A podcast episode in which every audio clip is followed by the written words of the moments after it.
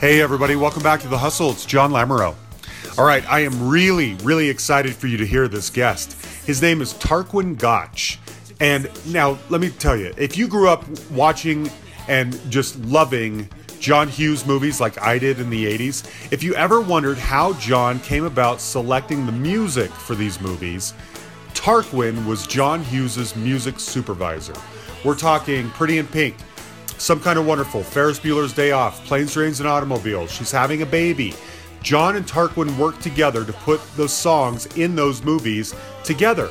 Now, Tarquin's done a lot of other things too. He discovered a lot of bands while he was an A&R rep, namely the Stray Cats and the Associates and Wang Chung. He manages a lot of artists. He manages Stuart Copeland, and I forgot to even ask him about Stuart Copeland. He manages our old guest, Ranking Roger.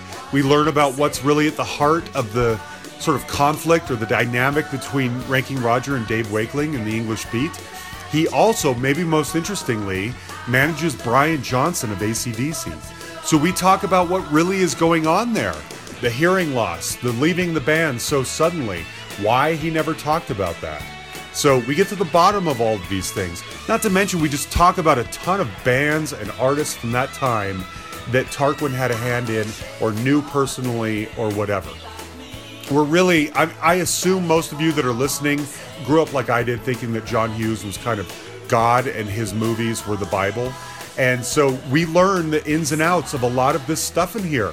I think you guys will love this conversation. I sure hope that you do. I have to thank my wife, Farah, for this one, because we were talking recently and she said, with as much as you love soundtracks, why don't you reach out to somebody who works on them and get them on the show? I thought that's a great idea. My favorite soundtrack of all time is Some Kind of Wonderful. Who did that? Tarquin Gotch did that. So I thought, well, let's see if he would come on and talk about that and everything else. And sure enough, he did. So thank you to my wife and thank you to Tarquin. Hope you enjoy this conversation. So much to unpack here. It was overwhelming, to be honest, because everything we talked about deserved its own hour-long conversation. But and we're going to kick it off here with one of my favorite songs from the Some Kind of Wonderful soundtrack. This is Do Anything by Pete Shelley. Tarquin called me from his home in London. So my wife had mentioned to me recently that I should look for somebody to have on the podcast who has worked on movie soundtracks, since I'm a real movie soundtrack buff. And I thought, well, my favorite soundtrack of all time is Some Kind of Wonderful, the John Hughes film. Who did that? Let's go find him. And so I was looking you up, and that, you know, you've got a name that it's pretty unusual. And once I saw that name, I thought, I've seen that name several times. And so I thought, well, I'll reach out to him. I'll see if he would be willing to tell us, how does somebody become the music supervisor for movies, let alone, you know, the most iconic 80s teen filmmaker of all time and some of the most iconic soundtracks of all time. So how does this happen, Tarquin? How did you become that guy? You get very lucky, John. I was touring with the band I managed at the time, The Beat. We were doing gigs in California, and a very old girlfriend, not old, she was young at the time, but a great girlfriend invited me to come to the set. She was filming Weird Science. Mm-hmm. And of course it was Kelly LeBrock, and I got chatting to the chap sitting in one of those director chairs, which turned out, of course, to be none other than John Hughes. And we got on like a house on fire, mainly because he was such an Anglophile. Yeah. When it came to music, and being fresh out of England, being a manager, I only a few months before resigned from being head of A&R at Warner Brothers in London. And so, without wishing to sound big-headed, I had my finger on the pulse of mm-hmm. music coming out of the UK, which, of course, is exactly what he was keen on. So, Kelly LeBrock, on the set of Weird Science. That's how I got to become a music supervisor, because you're chatting to John, you know, what about, I need this for... He was in post on Pretty in Pink, I think. Okay. And, you know, what can I do for this? What can I do for that? And you know, I offered up suggestions, and one thing led to another, and there I was, the music supervisor for John Hughes. What a gift! Yeah, no kidding. Now, did you have anything? Did you work on the Pretty in Pink soundtrack? Did you recommend some of those songs? At the very end, she was having a hard time with A&M Records. I don't know, or perhaps A&M Records were having a hard time with him. I can't really speak to that. Okay. But yes, you know, I like to think I helped a little with it. Can you pinpoint a particular song that you were that you recommended that ended up on the soundtrack? I'm just looking at it, trying to remember that far back. And it may have been the Smiths. Oh, really? Okay. And Echo and the Bunnymen.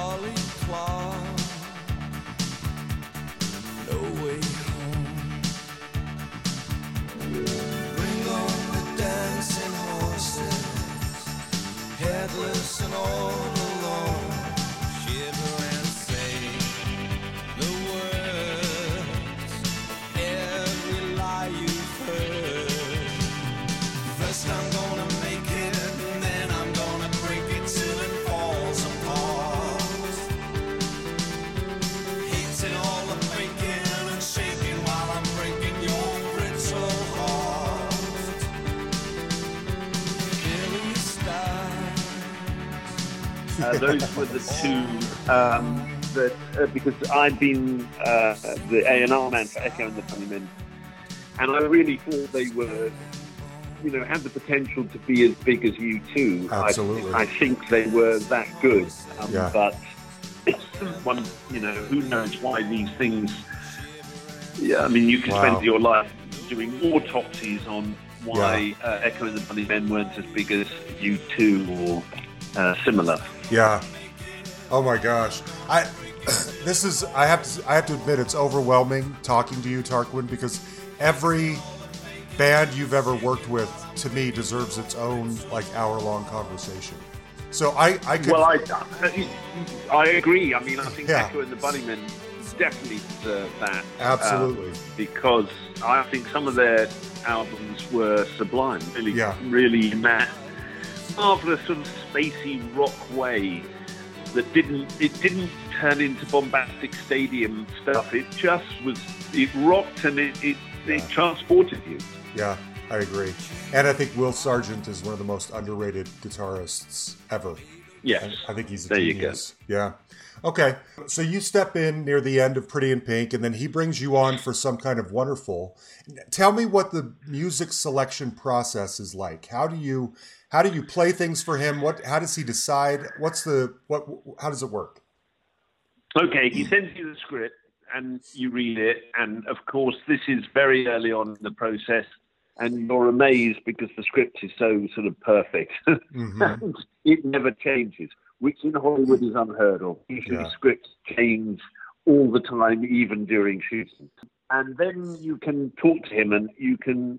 he would call up and have endless conversations about, well, this scene is about this. The character is feeling this. He's sad, but I don't want it to be slow. I want it fast sad, or you know, whatever the specifics were. And then I would go away and start sending him whatever I could find, both new releases. I'd go to insiders in the UK music business and ask what they've got coming up. And because I had been an A&R man and because I knew everybody, I would be able to get instrumental mixes, which now are ubiquitous, but then were a thing of rarity. And I would also send 12-inch versions of songs which he may already know the song, but he hasn't got the 12-inch because it hasn't been put out in America. right. at that point, because now, of course, we're used to records being released worldwide instantaneously on Spotify, etc. Right. Then it was not like that. So having access to those special tracks, if you want to call it that, instrumental 12-inch different mixes, I think he really appreciated. And we would then go round to his house with a rough cut of the movie and literally just needle drop tracks against scenes to see if, for instance, if he'd asked for something sad but fast, whether that Echo and the Bunnymen 12-inch hit that note, or was it The Associates, or was it, who was it? And you kept trying, we'd be up all night, coffee, him smoking loads of cigarettes, it probably gave me lung cancer. And eventually you would get a short list, and either they were keepers that would stay in the film, or at least you would walk away saying, I want something like that, only a bit faster, a bit slower. Got it. A girl singer, whatever. Okay. Now, there's a lot of synergy in those soundtracks between artists that appear on them and artists that you also manage. Stephen Tintin Duffy, the English Beat, Dream Academy. Thanks for noticing, John. John Hughes was incredibly generous, and at the time it felt like a two-way street in that I was able to get him versions of things, again instrumentals, unreleased material by these artists, and that made it feel special for him. Yeah. Of course, in hindsight, I realized what a generous thing that was of him to do, to put my artist in his film. And I'm forever grateful, and I hope the artists themselves are equally grateful. I somehow sense they aren't, but some of them. Well, some of them have to keep getting a little mailbox money all the time, thanks to being in these iconic movies. That's right, they do. And it certainly gave them some visibility for which many of them are very grateful. Good. Now, I've always wondered, in Some Kind of Wonderful, Mary Stuart Masterson's character has a big General Public poster on her bedroom wall. I assume you got to influence that moment? Of course. Well, it was just a lovely adventure that we were all on. He was making these, in my opinion, groundbreaking films. I think they truly were. That he was making, he was bringing to teen movies a sensibility that had never been there before. And he wanted stuff in those films, in the background, in the costume, in the way they wore their hair, that said that this was truly of the moment. And, a poster from a band that's just about to be launched in America is exactly the sort of stuff you want. Yeah, yeah. Now, Ferris Bueller, in his bedroom, I'll never forget, there's a Cabaret Voltaire poster in his bedroom. Did you manage Cabaret Voltaire or have anything to do with that one? I wish, but no, sadly not. That was just, I think, somebody's favorite, and understandably.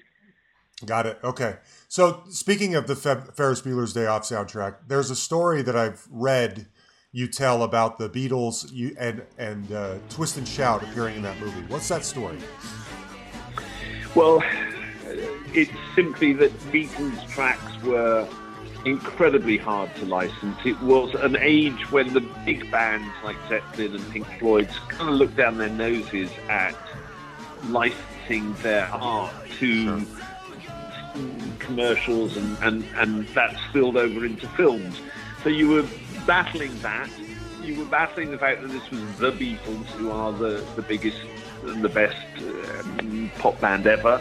And we went after this song, and it's an incredibly difficult part of the business for music supervisors when their director locks a scene, so there is nowhere else you can go. You have to get that one song, and it's from somebody notoriously difficult.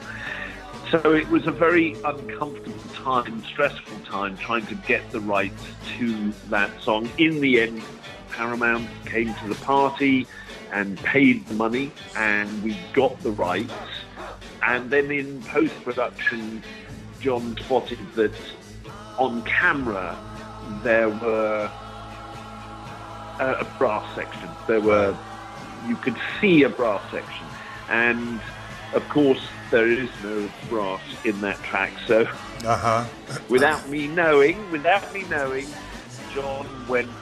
The editor added a brass section, and only when the film came out and Apple went mad, understandably, right, because one had taken a liberty with a Beatles track. Did I get to hear about it? And I was mortified, but you know, we survived. And good. And I think, and you know, and the track went back in the chart. So it's not as if we did something that people hated; they loved it. Of course, it. I mean, I think 14 at the time, and so it. That's when I discovered that song and grew to love the Beatles. In fact, I was just thinking, that was a big summer for them, because I think within a couple of weeks of the release of Ferris Bueller's Day Off was also this Rodney Dangerfield movie called Back to School. And he sings Twist and Shout in Back to School as well. And so having both of these, you know, big summer movies come out with the same song beating into these teenagers' heads, it reawakens the Beatles and songs and their song to a new generation. That was a big moment. That's right, and I think, you know, the Beatles have made a strategic error by being too protective of their sinks, and you know, I think a whole generation currently has grown up not hearing them because the Beatles made it very difficult for films and TV and commercials to license their music, as, by the way, did Led Zeppelin and others that I mentioned previously. Right.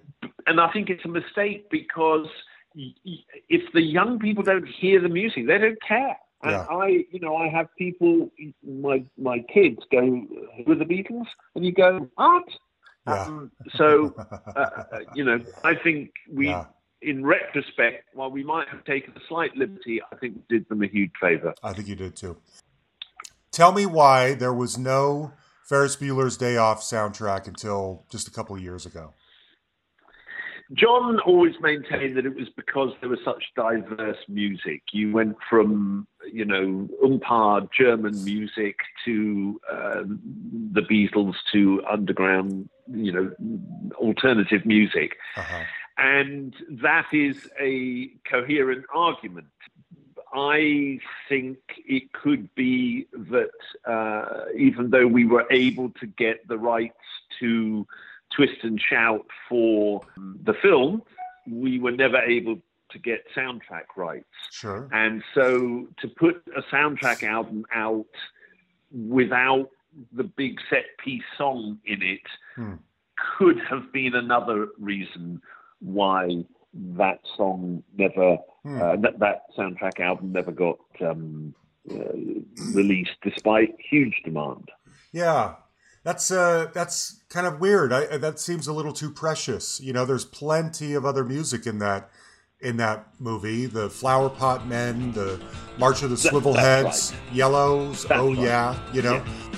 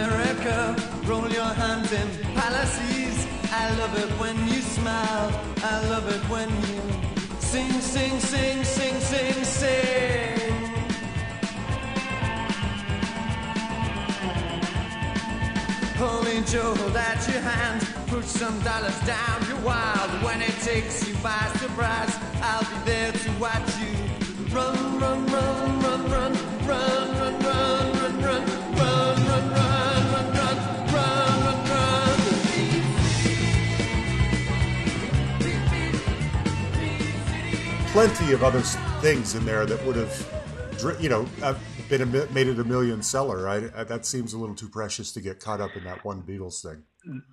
There could have been contractual arguments going on behind the scenes between, you know, John and whoever was releasing soundtrack albums for him, or the studio and whoever was releasing, you know, I think there's many layers to that onion, and there is no one simple answer, because I, for one, was, you know, I was terribly upset that there was no soundtrack album, partly because I was on a percentage, but no, but really because I, you know, I was proud of the music and the selection, and I thought it was clever and brilliant, and I would have, you know, even been happy with an EP, anything. But, you know.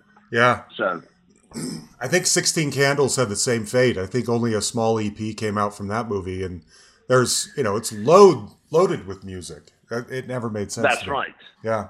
That's right. Yeah. Okay. Now, how did you then make the transition into becoming a producing partner with him? Because you produced Home Alone.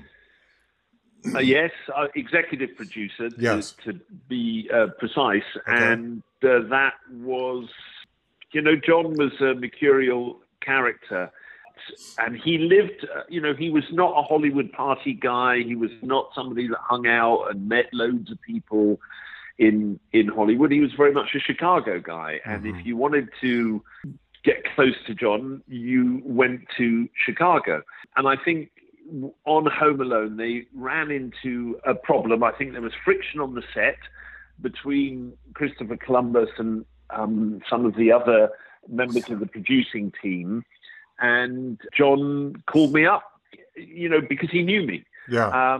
And there's a level of trust when you've worked with somebody for 7 years, and called me up and said, do you want to live in Chicago?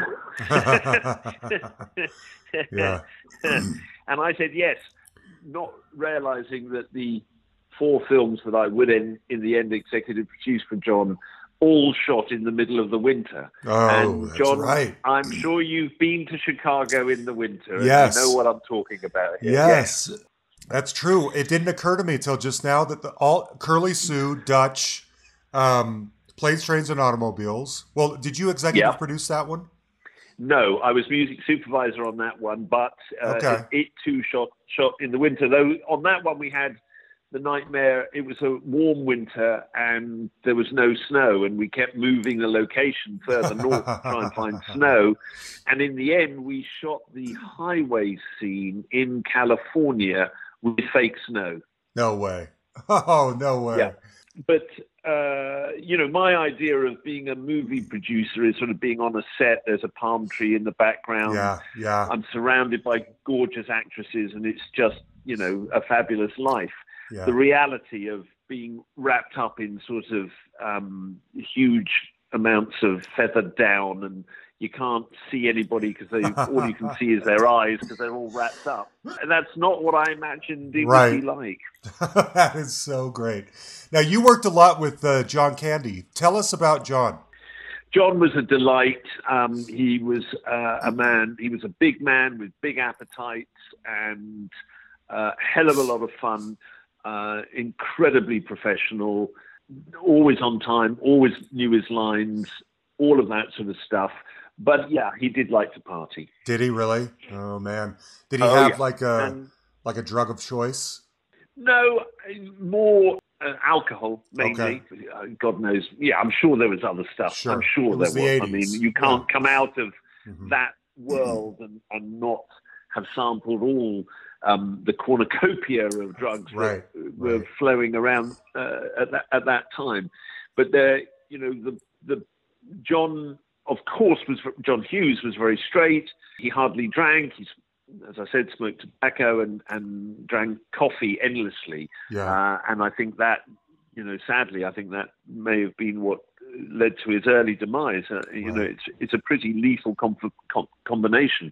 Right. But he was very straight and didn't really approve of any of that sort of thing. Do you know what I mean? He, not in a Puritan way, but just in a, well, why would you want to stay up drinking all night, you know. Right. We have work to do. And of course, one night I was out with John, and we stayed up all night in a bar. And John Candy had to be on set, and he went straight from the bar to the set. Oh. Unfortunately, John Hughes was riding in a limo to the set, listening to the radio, and somebody called in to the radio station and said, "You'll never guess, I've just come from a bar with John Candy." No way.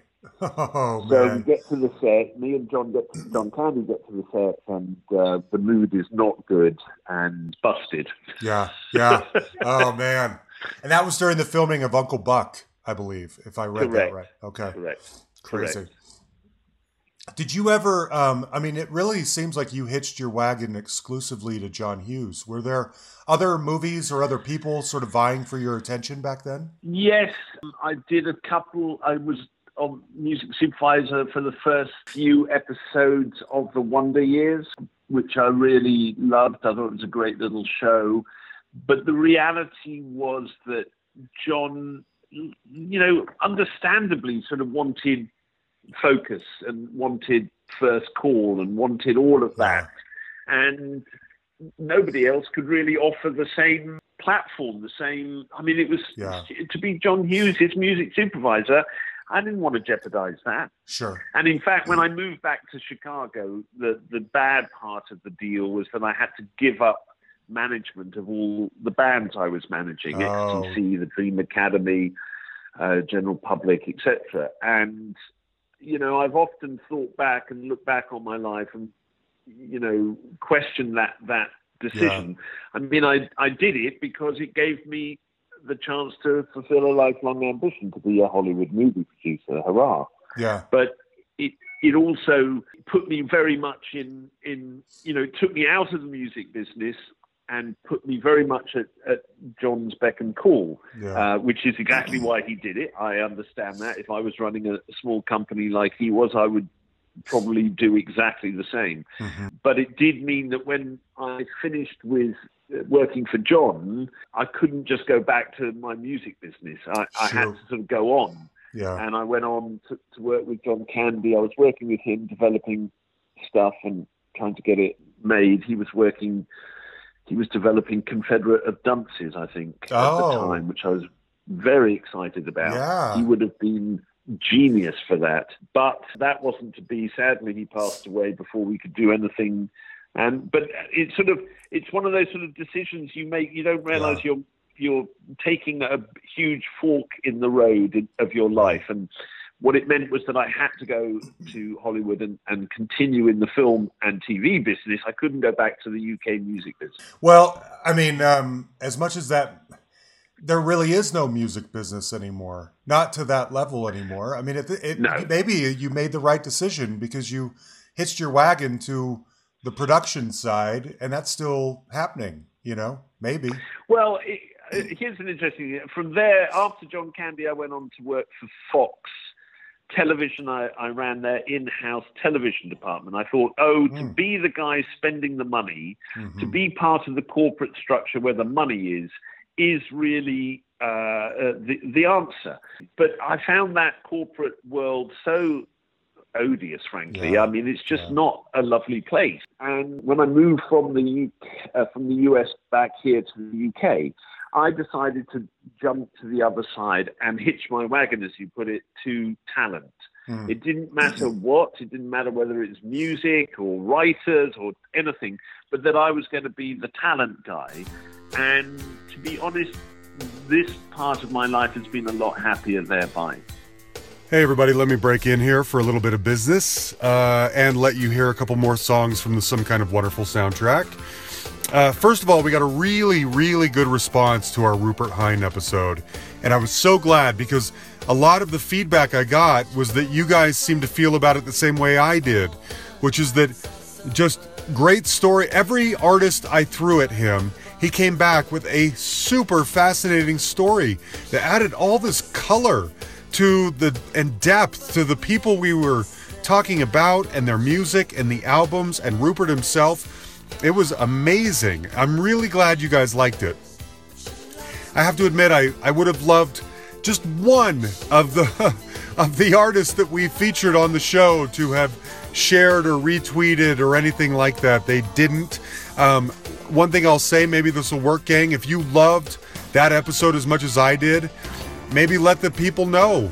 You know, tweet at Howard Jones or Duncan Sheik or Rush or The Fix or whatever and just say, hey, I heard Rupert Hine tell some great stories about you on The Hustle. I loved it. Something like that. I don't know. You know how we do it, guys. We're trying to get these stories in front of the fans that would care, and it's so difficult. So anyway, whatever you can do to help. Speaking of helping, I got to call out all the people who shared that episode. There were a lot of them, and I'm so grateful. Nigel Walters, Ken Morris, Anthony Porter, J.W. Bruford, Save Rock and Metal, DJ Bulletproof, Sonny Pooney, Jason Simons, Paul Hicks, Nathan Timothy, Jay Sabluski, Pat Francis of Rock Solid, Growing Up Rock, The Songwriting Charity, Henning Michael. Henning, I've known you for a year now, and I've never been 100% sure how to pronounce your last name. Michael? I'm sorry, buddy. Frederick Ingram, Kerry Carlson, our friends at Suburban Underground, Rob McIntyre, Sandro Ativo, and Susan McDonald. So thank you, everybody that shared that episode and seemed to love it. I loved it, too. I got to tell you guys a story.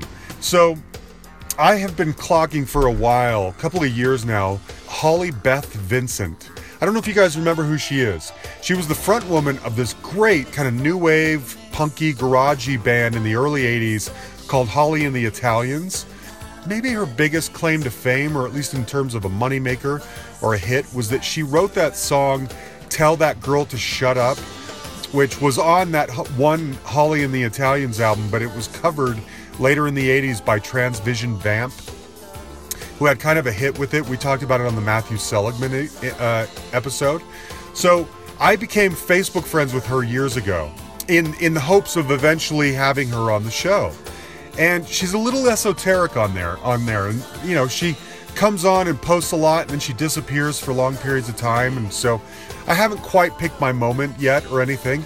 But recently, one of our listeners, Michael Ray Pfeiffer, who's a singer, by the way, we're going to talk about his music in a later episode, he requested her recently, and I thought, well, I've had her in mind for a long time. I got to make this happen. So I immediately sent her a message on Facebook. Hey, Holly, I do this podcast. I'd love it if you'd be a guest. And she said yes. And so we scheduled a time to talk 2 weeks from then, which was 2 weeks ago. I had to cancel because I wasn't ready to do the interview. I had a lot going on and didn't do it. So I said, look, can we push this back 1 week? She said, no problem. So the day that we were going to do the interview, which was last Thursday, I ping her in the morning on Facebook and say, hey, are you still planning on it? I'm still open to doing it. And she says, yeah, I'll get back to you. A few minutes later, she says, I just Googled you and your show. I am not interested. Thanks anyway. And I thought, what? What did she Google? Because honestly, most people we have on the show have the exact opposite. Oh, I looked you up and you've had a lot of great people on your show, and or I listened to some episodes and they turned out well. So yeah, I'd love to be on. Anyway, but she didn't do that. She heard about it and decided no. So I said, really? Why? What's going on? And she said, retro is not my thing. I don't like talking about the past. And I don't have a band yet. And I was like, well, look, who cares? She moved to Minneapolis, and I guess she's trying to start over there. I'm not sure. Anyway, I was like, well, look, this is just our way of honoring you. It doesn't matter if you have a band or not. I just want to know how you're doing and talk about the old days and what you've been up to. And she wrote back, I don't... And I said, look, if you ever change your mind, just tell me, and we would love to have you on the show. She said, I don't do interviews. And then she posted on Facebook a few minutes later, I don't do interviews. So, unfortunately, we will not be having Holly Beth Vincent on the show. I was hoping we would. Maybe we would have if I hadn't had to cancel, but it did not work out. I thought you guys might find that interesting. She's a trip, apparently. So I want to read some reviews. This is from Napa Runner, 5 stars, great podcast. I listen to many podcasts, and this one ranks right near the top, either Joe Rogan or The Hustle, depending on the mood. That's cool. Joe, I wouldn't mind some of his listeners, that's for sure. I'm 43 and grew up on the world-famous K-Rock in Los Angeles, a hub for many of John's guests back in the day. Thanks for the great interviews, John. Thank you, Napa Runner. Another one. This is Guitar Slinger Girl. Love this podcast. 5 stars. Perfect for the music fan of the 80s who wonders, where are they now? John is a perfect host. That's really nice. Thank you. Asks the best questions and gets stuff out of his guests that perhaps no one ever has before.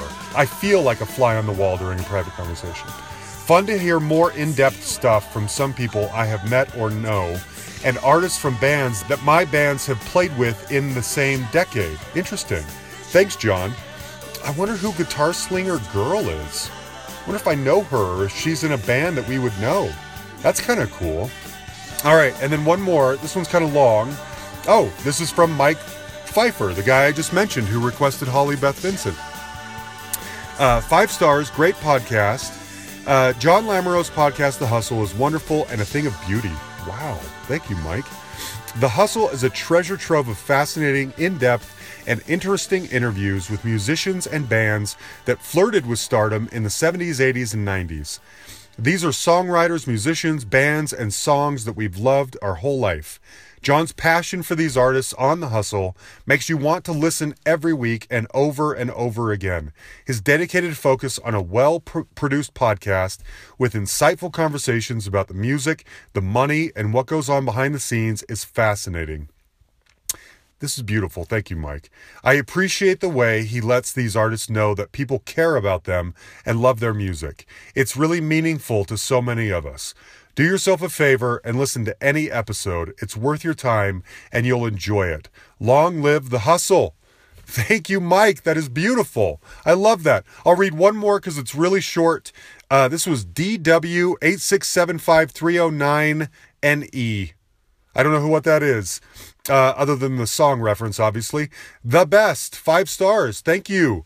John brings a depth of understanding and insight to often forgotten artists. His genuine interest in the artist gets them to open up more than any interviews that I have heard. 10 out of 10. Wow. Bless your hearts. Bless you, everybody, for everything that you do and say and listen. And I've been hearing from all these people recently who sort of found us and are connecting me with people they know who might be interesting interviews or know people that I want to interview or whatever. Anyway, it's just, it's a rush every single week for Jan and I to hear from you and to get these great vibes and to be a part of your lives. Thank you so, so much for everything you do. Okay. Also, last thing, don't forget to go on Amazon and look for a t-shirt if you want. There's a bunch of different shirts on there. Just type in The Hustle Podcast merch or The Hustle Podcast shirt or whatever, and it'll pop up. It's there. Go get you one, okay? Thanks, everybody. Let's go back to Tarquin. 2 things that I want to ask you real quick about what we just said. First of all, did you and John have a falling out ultimately, or did you just change your mind? Yes. I mean, John... You never knew exactly what it was, but sadly, you just suddenly were out in the cold, and you weren't, the calls weren't returned, the long night chats weren't happening. You would try to call him, it would go to answer machine as it was in those days. It's been a great sadness for me that I never could really find out. But you know what? I don't even care. It's because it doesn't really matter. If you look at John's life, it was a pattern of his. Yeah. And, I would make the argument that you can't have the brilliance of when he loved you and when he was, rooting for you, the brightness was so blinding. Yeah. Let's look at the Molly Ringwald story as a similar example. That's what I was just thinking. And I had so much. I got to music supervise. I got to give my acts a platform in America. I had a life in America. I got to produce movies. I got to sleep with actresses. I had a brilliant life, and it was because of John. And if the downside of that is that the light is suddenly turned off and you're in the dark, then so be it. It is in looking back, I didn't feel it at the time, but looking back, it's a fair exchange. Yeah, yeah. Well, he seemed like somebody who just demanded full loyalty, and when he sensed any kind of drop in that, then he was done with you, or he moved on. It's too bad. That's right. I the reason I was given was that I flew on the Warner Brothers jet with the head of Warner Films, and I I'm not sure that's really the reason. Again, there's always layers to the onion, right? But I think that could he have seen that as a lack of loyalty? Well, maybe. I don't know. Or was it because I was chasing money I'd been promised? I don't know. Who knows? Yeah. Huh. Too bad. Okay, one other random question. So famously, the theme song for The Wonder Years is Joe Cocker's With a Little Help from My Friends. Did you make that decision since you were there at the beginning, or did somebody else? To be honest, I can't really remember. Okay. I can't remember what I did on that series. I seem to remember we had a number of choices, and that was one of them, but I can't say that it's and I can't take that glory. I'd like to, because it's brilliant. Sure. I didn't know if you were the one making the decisions or if someone else is making them and they're sending you off to get the rights and line it all up. Well, there's definitely the last part, but also one was offering up choices, again, that they might not have access to in Los Angeles, but which I... because of my roots back in the UK, I could find them things which they perhaps hadn't heard. Okay, got it. But on those shows, it's very much the showrunner who makes that call. Yeah, okay. Okay, so I want to talk about some of the people that you currently manage, because one of them is Brian Johnson. And you guys are filming a reality series, is that right? It's a series. It's a documentary series, and I'm very proud that the work I do with Brian has been so classy. We did 3 series on cars. It was called Cars That Rock. It's on the Discovery Channel Quest, the Discovery Channel over here. Okay. It hasn't all been broadcast in America, much to my dismay and sadness, because I'm very proud of that series.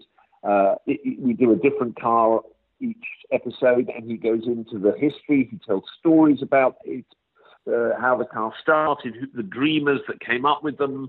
And he's a fantastic storyteller. And then he drives the current one and talks about that. Very proud of that. And then this current series that I'm doing for Sky Arts is On the Road with Brian Johnson, where he talks to his peers in the rock business about playing live music, and we've done people like Robert Plant and Nick Mason, and it's been an absolute joy. We just came back from doing Mick Fleetwood in Hawaii. Yeah, oh, that's incredible. Why wouldn't that be aired around the world? I mean, you would think there'd be at least some cable channel that would want to pick that up. The waiting until there's 12 episodes before taking it to market. Okay. But there's 18 episodes of Cars That Rock, and, I'm afraid it's part of the slightly dysfunctional corporate structure of the Discovery Channel because, I won't bore you with the detail, but they basically have investment centers. There's one in Asia, one in Australia, one in Europe, one in North America, one in South America. And they all decide whether they're going to put money in. And then it's kind of like the way it was with record labels. When I was working at Arista, I signed Wang Chung and the Stray Cats, took them to Clive Davis, and he passed on both. Oh, what? And you're like, well, hold on a minute. I'm head of A&R. I'm signing things for the world. Yeah. But you're passing, and that means I don't earn when they go off to another label. I mean, it really was. It was one of the reasons why I moved to Warner's, because I was promised that if I signed things, they would get a release in America. Gosh. That's the past. That's crazy. Okay. Yeah.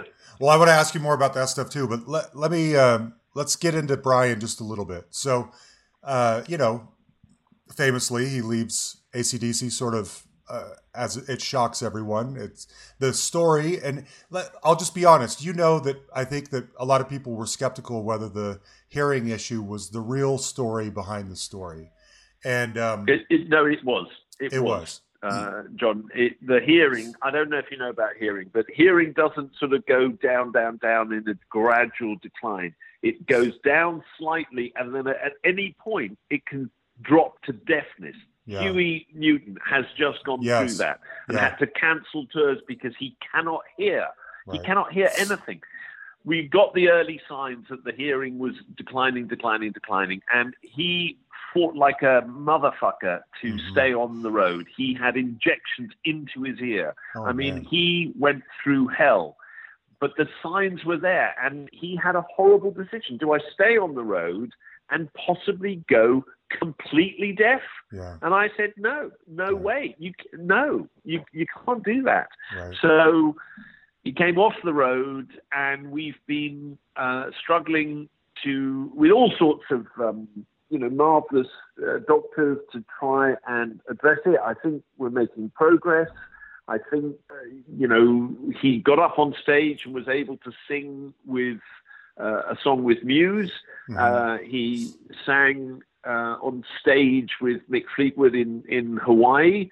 But these are baby steps. That's not, standing in front of the loudest rock band in the world for 2.5 hours. That is, a punishment to the ears. Sure. I've always been really brokenhearted about it because they played Denver maybe, I think it was like 4 or 5 days before this all happened. And I was going to go, and I didn't go, and I'd never seen AC/DC before. And then I realized, less than a week later that I've missed my one chance to do it probably. Yeah. Go ahead. That's it. I of course felt that the real solution should have been to come off the road and regroup and, look at what could be done. But, because I can't say I was a fan of the Axl Rose solution, but hey, there you go. Well, I assume they had dates they had to fill and promoters that they needed to be loyal to. And that's right. That's right. So let me ask you one thing, though. So when this happened, he famously didn't really. Every media outlet in the world wants an interview with Brian Johnson, and no one can get to him. That, as his manager, I'm assuming was your choice. It seems like Absolutely. You could have maybe, dispelled some of the rumors that it wasn't, something nefarious was going on if he had been able to do some interviews. What was the thinking there? I said, Brian, just stay quiet.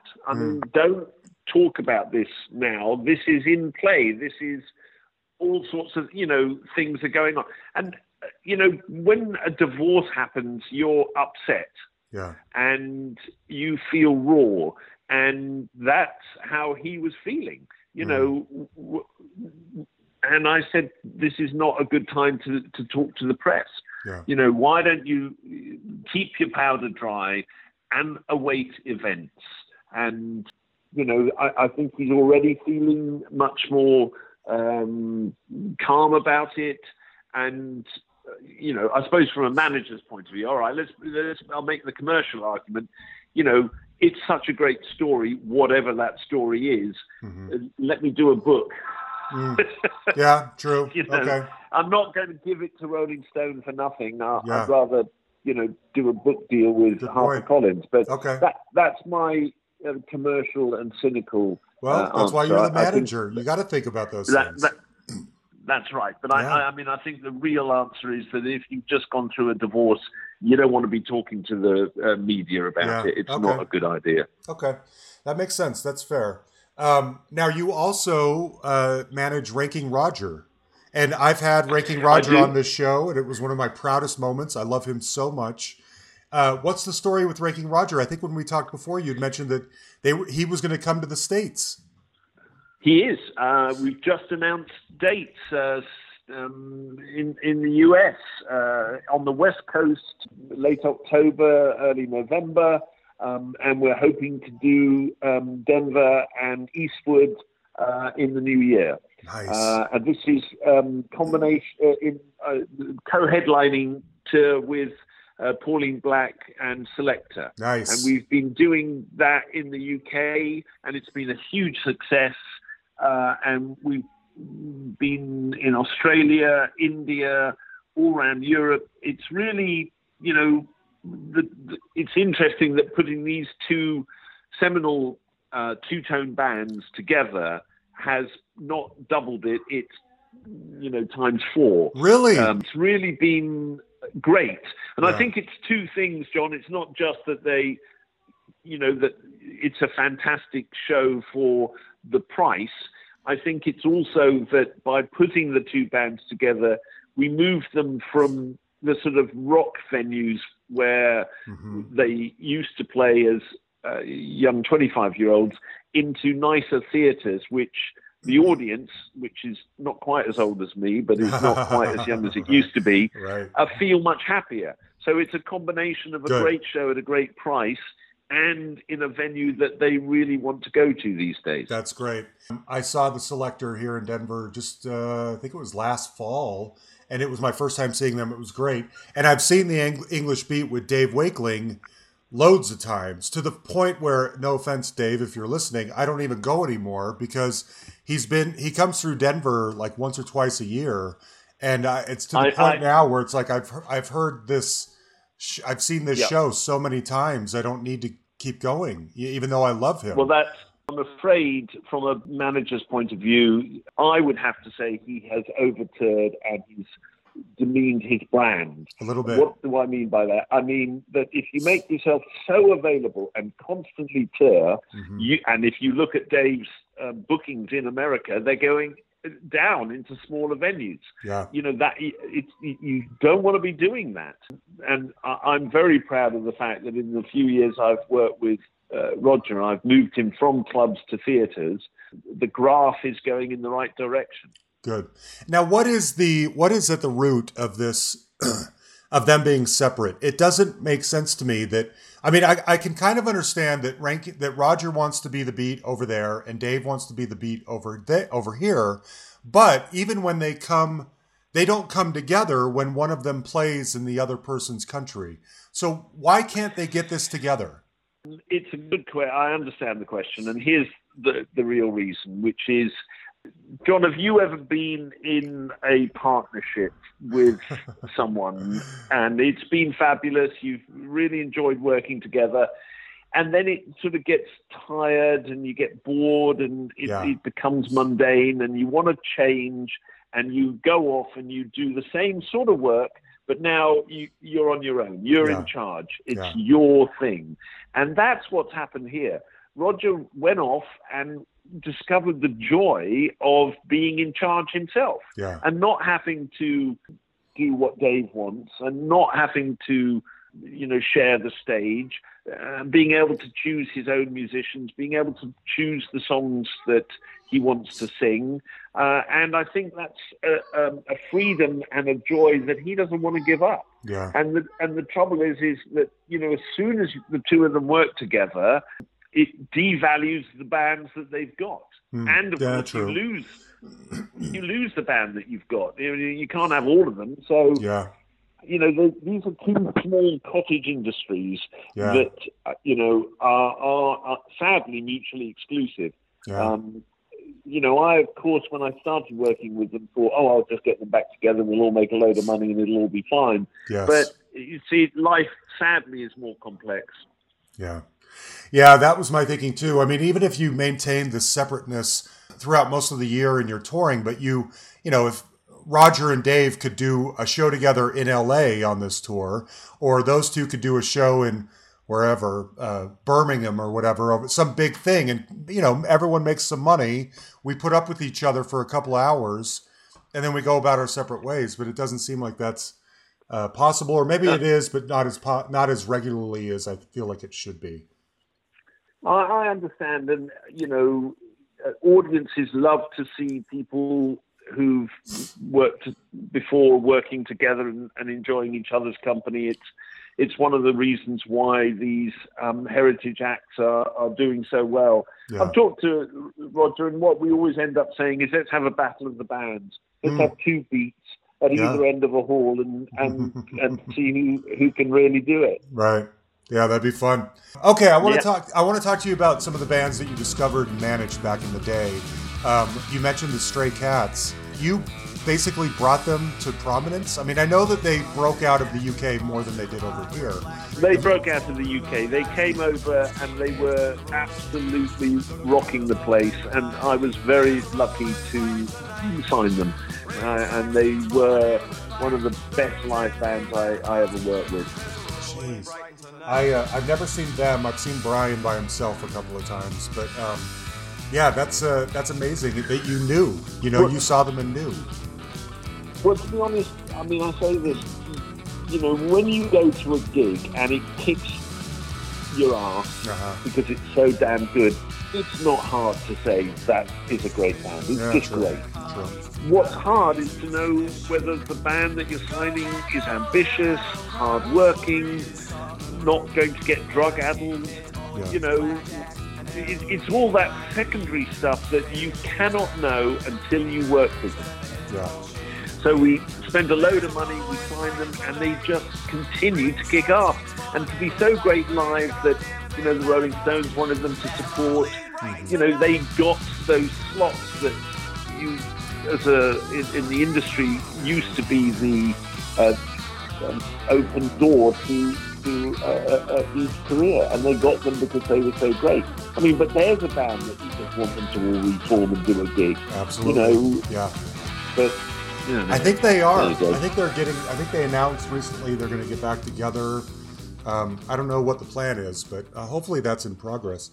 And then tell me about, did you manage the Thompson Twins or discover them? What's your association with them? No, I inherited them at Arista. They were part of the, they were there, and you know, we just kept, you know, when you're an A&R man, it's not just who you sign and who you invest in, it's who you don't drop. Right. Got it. And I'll take pride in the fact that we just kept going with them, but I don't pretend that I signed them because I didn't. Okay. And then Fela Kuti, what you met? He just seems unmanageable in the best kind of way because it's so larger than life. No. He was totally unmanageable, but God, what a great artist to have on your label. Yeah. I think it raises the stature of the label. Again, you know, Clive Davis is like, no, I'm not doing that. You know, weird. It's so un-Clive Davis. So, which is both a compliment to Clive and a you know, and a criticism. Yeah. Brilliant. They came to the UK with his 20 wives who also danced for him and would cook in the hotel rooms, and you know, they would just have it. Yeah. But glorious. And sadly, the album didn't sell, and I got all sorts of nonsense about it, but I don't care. I'm very proud of that, and equally proud of having wasted $10,000 of Arista's money on Prince Buster. Yes. But, yeah. Yeah, there's a story there too, right? Well, you know, I went to Jamaica as a young, you know, white A&R man. I just signed The Beat. I tried to sign The Selector. I was all over that sort of whole two-tone thing. I thought it was brilliant. And I went and I thought, well, let's go get the grandfather of it all. Yeah. And I went to Kingston, and he picked me up and took me around Kingston. He ran a lot of bars. He owned the jukeboxes. I think he had a lot going on with the beautiful girls in the bars. He controlled that town. He was like Mr. Big, and he took me around, and then into the middle of Trench Town, where he said, "Do you like smoke dope?" And I went, "Yeah, of course." You know, trying to be cool, and they rolled this enormous sort of cone-like joint that only Jamaicans can create, and gave it to me, and I sort of tried to be manly and take big puffs, and then when I tried to pass it to them, they went, no, that's for you. So, you know, again, trying not to let the slide down and smoke the whole damn thing, and now I'm absolutely, you know, I'm out there, the town is spinning, right? And it's at that point he says, "Should we negotiate the contract now?" Oh goodness! He knew what he was doing. That's great. He knew what he was doing, and he got $10,000 out of me, $10,000, and promised me some demos. I think I got a couple. I wish I could find them now, but you know, nothing that we could ever release, really. Yeah. Oh boy. Now, lastly, Simple Minds. I think you. Yeah. Did you manage them? No. I was the A&R man at Arista. They were there through a label deal. And I thought they were, again, like Echo and the Bunnymen, you know, the same sort of potential. Yeah. And I went up to Rockfield to tell Jim Kerr that could he please sing slightly clearer, and could they put the vocals up in the mix? This advice was not appreciated, and they trashed my car. They poured everything from the kitchen into the car, and I don't know if you've ever spilt milk in your car, but it's a disaster. Yep. And the car was a write-off, and I think they also paid somebody to come round to Arista's offices and throw a pie in my face. No way, really? Yeah. And conveniently to have some NME photographer there. So, you know, there was a war on, and, you know, I decided as head of A&R to let them go to Virgin and with an override, so Virgin could do all the hard work and we could make some money. Yeah. And the only satisfaction, the only good news out of this is that Keith Forsey made Jim Kerr do exactly what I suggested and gave them their biggest hit. Yeah, no kidding. So you were with them prior to the breakout of Breakfast Club. Don't You Forget About Me. Well, that's right. This all was happening probably at the same time. But what was so great was that, you know, it wasn't, you know, my advice wasn't stupid. It was spot on. Yeah. You know, if you want to break that American market, you've got to be able to understand the lyric. I mean, it's not science. It's not weird science, is it? Makes sense. Okay. Lastly, I want to throw out a couple of songs that are on soundtracks that you did, and I wonder if there's a story behind any of them. Okay, and then just two or three. Kate Bush's This Woman's Work from She's Having a Baby, one of the most beautiful songs ever recorded. Pray God you can call. I'll stand outside. This woman's work, this woman's word. Ooh, it's hard on the man. Now his part is over. Now starts the crowd of the father. I know you have a little life in you yet. I know you have a lot of strength left. I know you have a little life in you yet. I know you have a lot of strength left. I should be crying but I just can't let it show. I should be hoping but I can't stop thinking. All the things I should have said that I never said. All the things we should have done that we never did. All the things I should have given that I didn't. Oh, darling, make it go. Make it go away. How did this happen? Yep.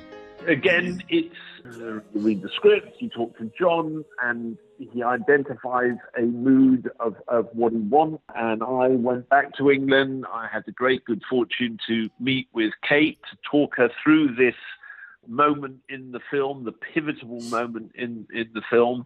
And she just delivered, as you said, one of the best songs ever put in a film. Yeah, and I'm so proud of that piece of work.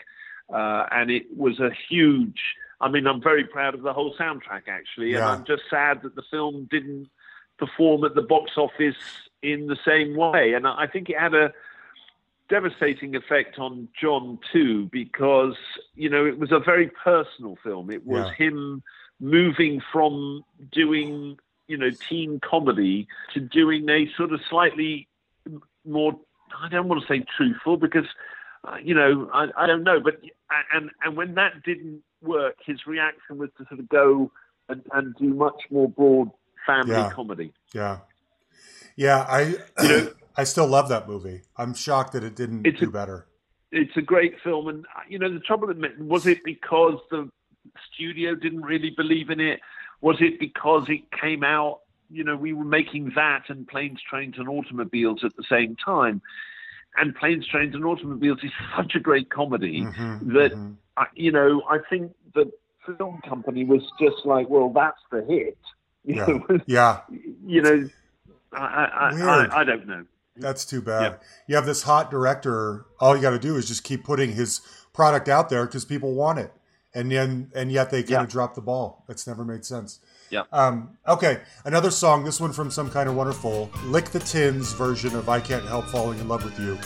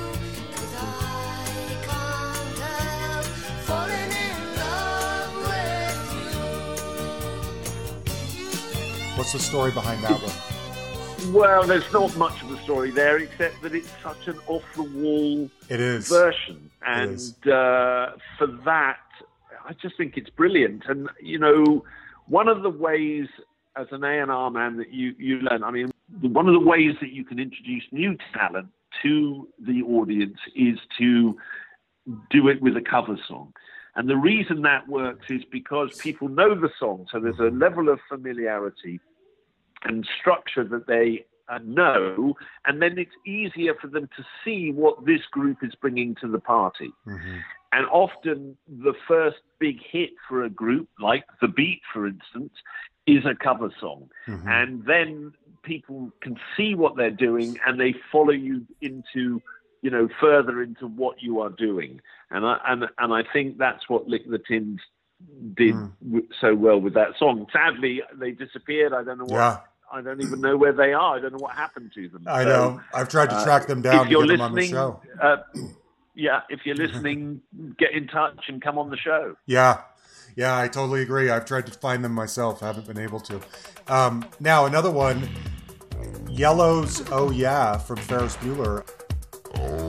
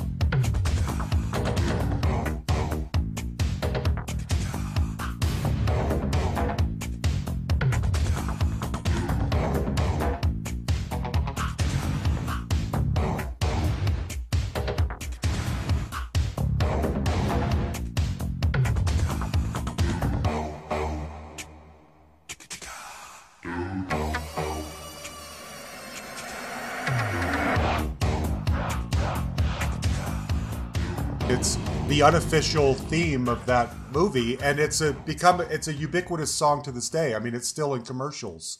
They probably never have to work another day of their life because they came up with Oh Yeah, they are a marvelous pair, and there's Boris, who is sort of the studio geek. He's almost like Igor, chained up in the basement in the studio, and Dieter, the sort of Baron, Lord of the Manor, the Baron, who, let's be blunt, is not the greatest singer in the world, but somehow they came up with this fabulously catchy tune that says so much, doesn't it? It really does. It makes the comedy easy, and the fact that that song's gone on to be used endlessly speaks to that. And when John played that with the vinyl drop when we were listening, and he said, "What about this?" and we were all like, "Yep, that's that. Yeah. Well, that's sorted." It was perfect. It was perfect. Okay, last one. Another sort of silly song, but "Red River Rock" by Silicon Teens for the Planes, Trains, and Automobiles.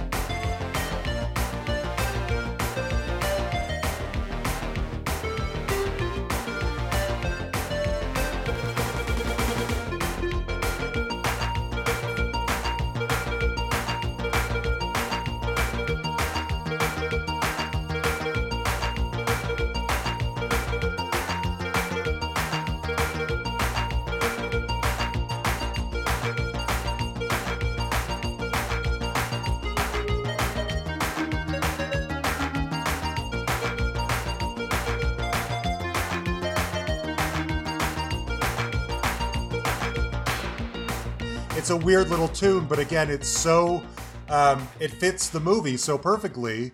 How did this one happen? That's John Hughes, pure John Hughes. He played it, he found it, he brought it to our late night coffee, cigarette, and vinyl drop session, and again, it just and what he would do, he would try out his ideas with. There would be me and Ron Payne, my marvelous assistant, and Bill Brown, the head of post-production. And if it got a thumbs up from all of us, John was like, "Right, go do a deal for that. Yeah. Great. Go license that." And great days. Cool. Okay, very last question.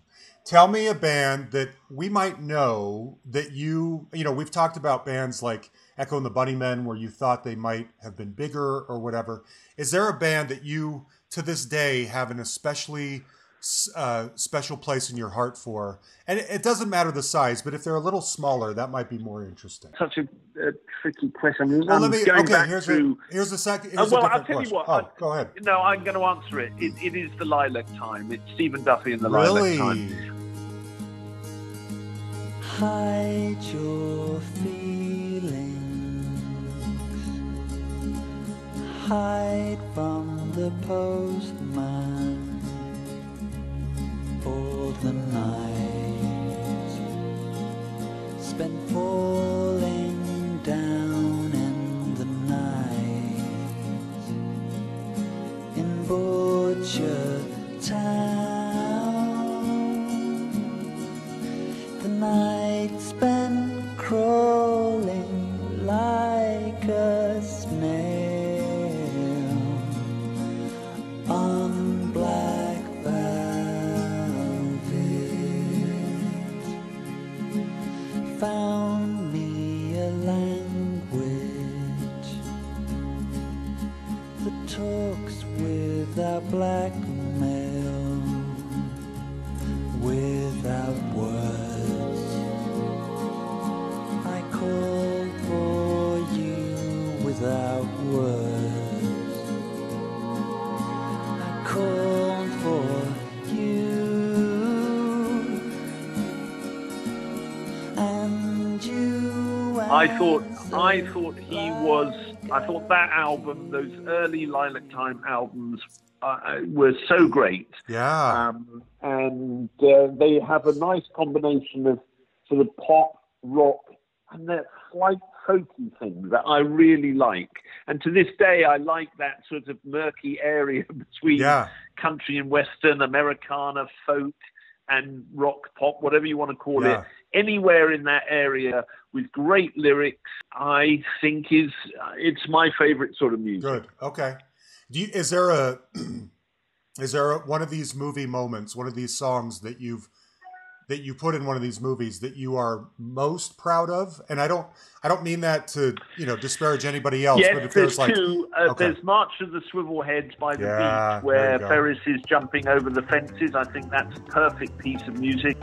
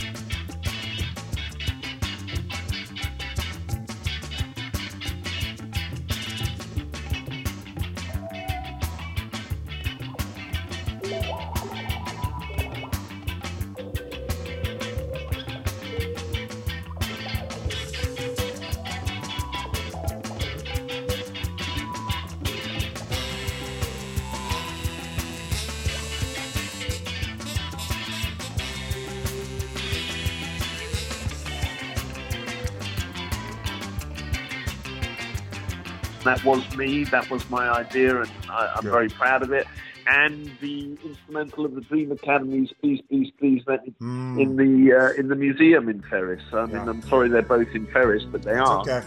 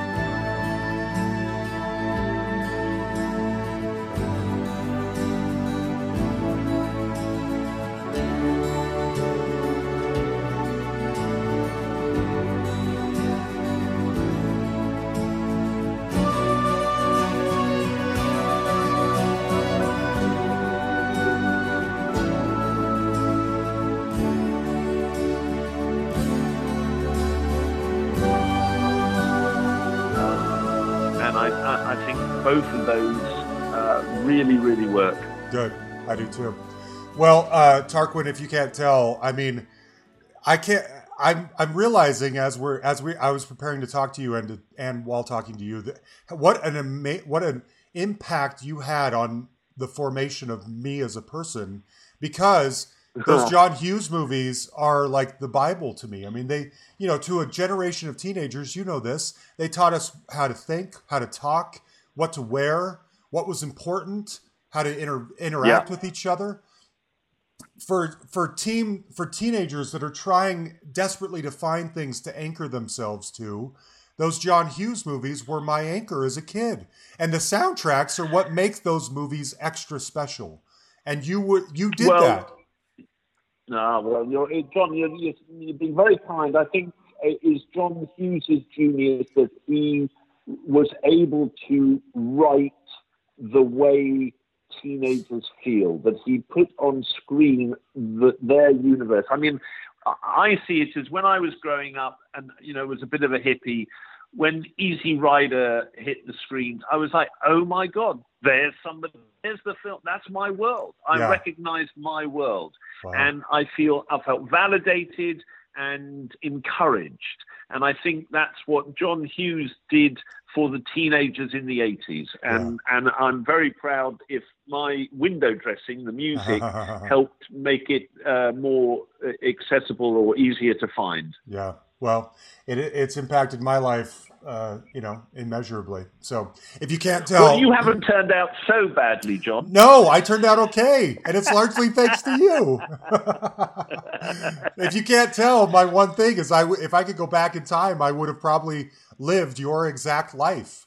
The exact bands, the exact movies, all that exact stuff.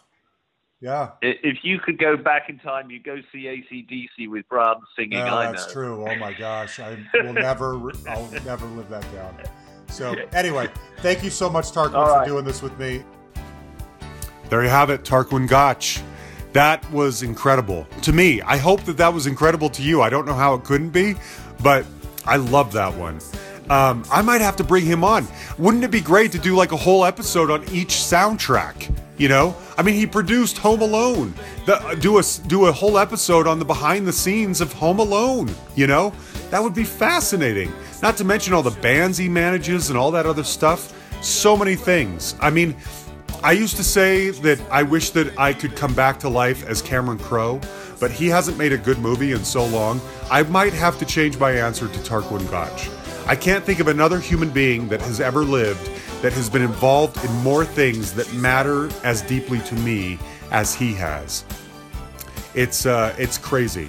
So anyway, hope you guys enjoyed this conversation. Thank you, Tarquin, for doing this, and thanks to my wife, Farrah, for turning me on to the idea in the first place. I wanted to close it out with another song I love, She's Having a Baby by Dave Wakeling from the movie. I watched the movie last night for the first time in a while. I still, to this day, can't believe that Kevin Bacon and Elizabeth McGovern aren't actually together in real life. That's how much that movie kind of impacted me. I love that show. Now, next week, the guest next week, I haven't 100% decided on what I'm going to do next week. I think... it's going to be a member of a band, a hard rock band from the 70s that remained very obscure, but their frontman went on to be a huge rock star before the bottom kind of fell out. So we're going to hear stories about that. I think that's what I'm going to do next week. I'm not 100% sure. You guys know by now how to find us. You can find us on Facebook. You can like our page. You can send us a message on there. Jan and I reply to almost everything we get. You can send us an email at thehustlepod@gmail.com, or you can find us on Twitter at thehustlepod. I'm not really taking too many requests these days just because I've got 2-3 months worth of interviews already done, but you're welcome to send me anything, and if I can get to it, I will. Huge thanks, as always, to my right-hand man, Jan the Man Matkevich, for putting everything together. Thank you, buddy, for being my partner on this.